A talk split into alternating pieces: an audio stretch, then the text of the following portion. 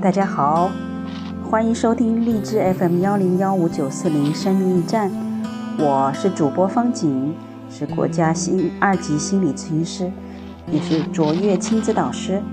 我们今天继续来收听《少有人走的路》，由诶心智成熟的旅程 M 斯科特派克所著的第二部分《爱》的第一、第二小段陷入情网。陷入情网，古往今来关于爱有个各种荒谬的认识。最常见的误解就是把男女恋爱，尤其是把堕入情网当成是爱，或者说坠入情网起码是爱的体现。坠入情网的人常常激情洋溢地表白：“我爱他。”这只是一种主观愿望罢了。首先，坠入情网通常涉及与性有关的欲望，可想而知，不管我们多么爱自己的孩子，都不可能引他们坠入情网，除非是在乱伦的家庭。许多人都有关系密切的同性朋友，但除非有同性恋倾向，不然绝不会与其堕入情网。只有意识和潜意识的性冲动才会使我们陷入情网。其次，陷入情网的爱不会持续太久，不管爱的对象是谁，早晚我们都会从情网的羁绊中爬出。诚然，这不意味着我们不再爱对方，不再爱我们与我们坠入情网的人。可令人头晕目眩的恋情，终归有一天会彻底消失。这就如同美好的蜜月，迟早要归于绝束；鲜艳的花朵势必要枯萎凋零等等。要了解坠入情网的本质，我们必须认识心理学上所谓的自我界限。不妨以婴儿的成长为例。婴儿出生最初七个月，还无法分辨自我和外部世界的界限。当他在地板上爬来爬去的时候，感觉整个世界都跟着一起移动。他感觉饥肠辘辘时，他看见母亲活动身体，以为自己也跟着母亲一同活动。母亲哼唱着摇篮曲，他以为那是自己的声音。在新生婴儿的感觉里，在一切移动和固定的事物之间，在他和周围的人群之间，在单个个体和整个世界之间。没有任何界限和差别。随着婴儿慢慢成长，认识和经验不断增加，于是发现他和世界不是一回事。他感觉饥饿，母亲不见得立刻出现，并给他饮水喂食。他想玩耍时，母亲未必能及时配合，与他一起玩简单的游戏。他的意愿和母亲的行为是截然不同的两回事儿。在这种情况下，婴儿的自我产生，自我意识开始出现。通常，婴儿的自我意识能否健康发展，取决于同母亲的关系是否融洽。婴儿失去母亲的爱，或母亲患有严重的性格缺陷，就会使婴儿和母亲的关系遭到干扰。随着婴儿长成儿童，直至成年人，其自我意识就会出现障碍。当婴儿意识到他的愿望是他自己的，而不是周围世界的愿望，他就开始在自己和世界之间做出区分。他想活动的时候，他的胳膊甚至先于眼睛活动，可是同床和天花板却没有活动。于是婴儿知道他的胳膊和他的意愿紧密相连，因此胳膊是他的财产，而不是别的东西，更不是别人的胳膊。在出生第一年，我们作为婴儿就知道了一些基本常识：我们是谁？我们不是谁？我们是什么？我们不是什么？出生一年后，我们就清楚的知道这是我的胳膊。我的脚，我的头，我的舌头，我的眼睛，甚至我的视角，我的声音，我的想法，我的肚子疼，我的感觉。此时，我们已能区别出自己和外在世界更多的不同，能够认识到身材的大小、体能的局限性。这样的认知就是所谓的自我界限。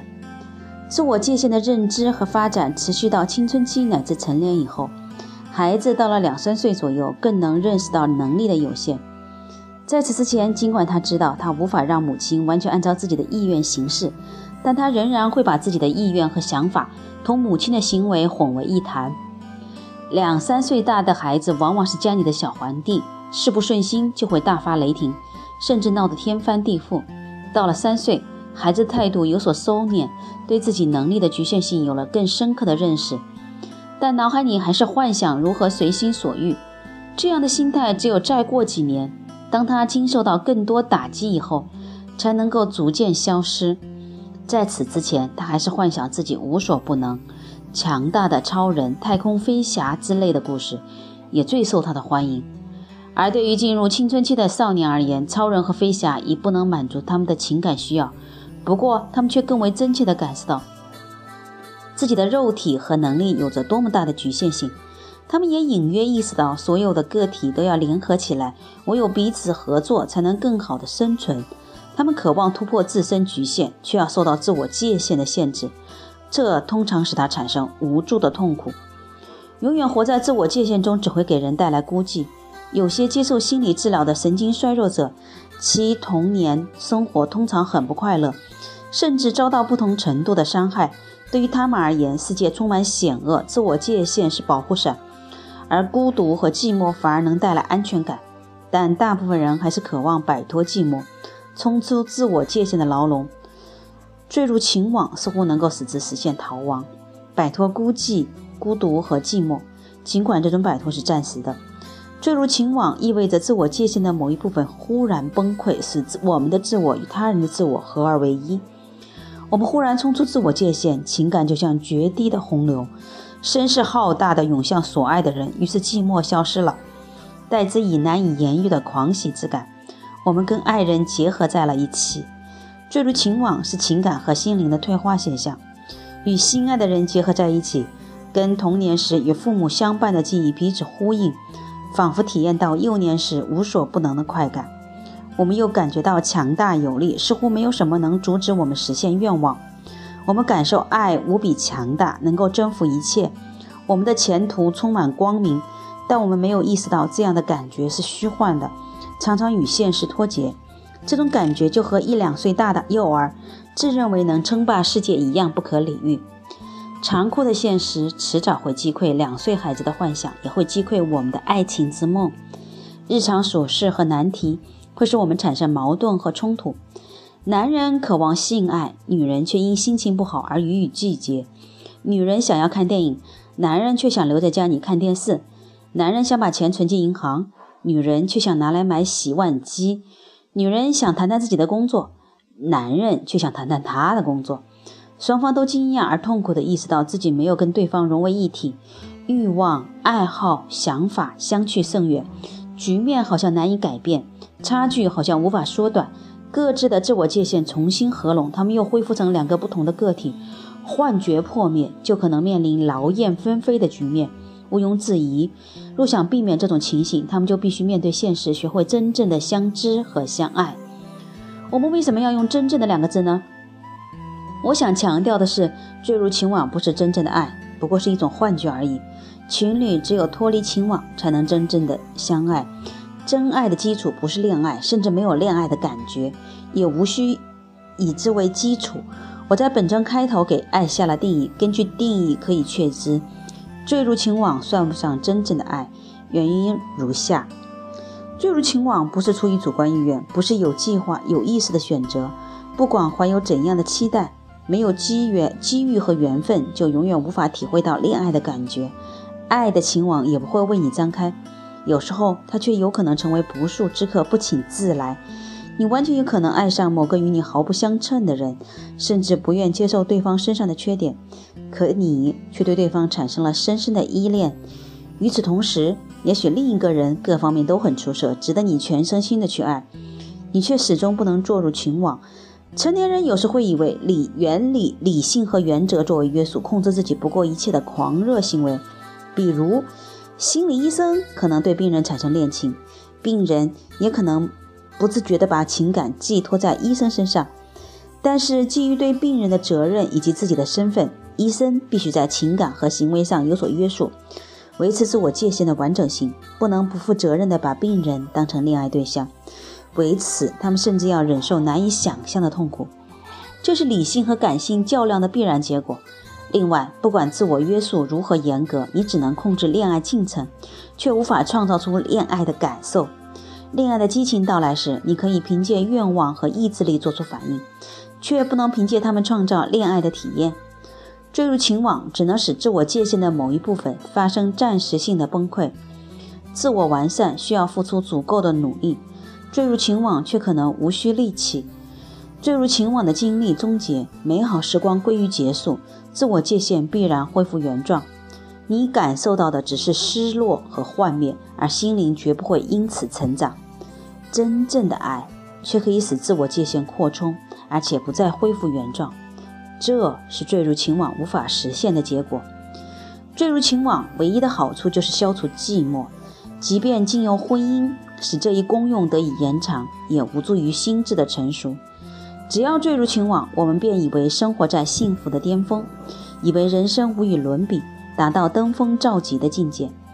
彼时彼刻，我们觉得我们觉得心智成熟与否并不重要，重要的是当前的满足感。我们忘记了一个事实：我们和爱人的心灵其实并不完善，而且需要更多的滋养。可是，在我们眼中，对方近乎十全十美，虽然有缺点和毛病，那也算不上什么。甚至只会提升其价值，增加对方在我们眼中的魅力。坠入情网不是真正的爱，其本地本质究竟是什么呢？仅仅是自我界限暂时的崩溃吗？在我看来，它与人的利比多，就性的需求和原动力有关，或与受基因支配的生物交配本能有关。坠入情网是人类内在性的需求和外在性的刺激产生的典型生理和心理的反应，意义。在于增加人类生殖机会，促进物种繁衍和生存，或者说坠入情网是人类基因对于人类理性的征服，使我们心甘情愿地落入婚姻陷阱。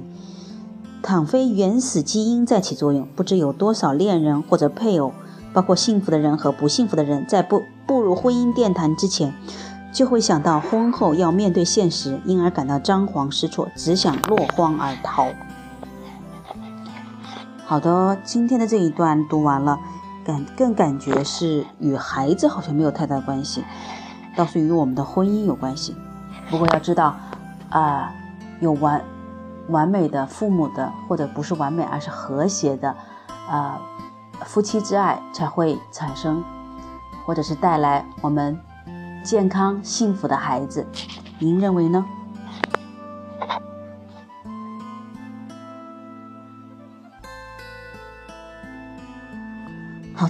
这一段经典的句子不太多，更多的是论述，但是有些句子还是值得我们在反复的阅读。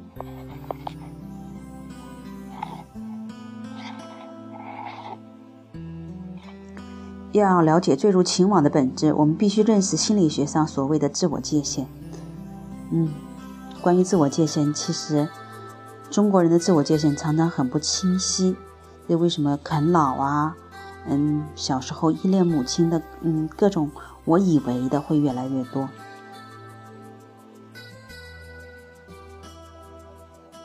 坠入情感情网是情感和心灵的退化现象。确实，我们当坠入情网的那一刻的时候，真的觉得自己好像变成了婴儿，呃，而且对方又变成了万能的父母，对吗？好。真正的爱，却可以使自我界限扩充，而且不再恢复原状。你想要这样吗？我们常常说，我非非要恢复原状。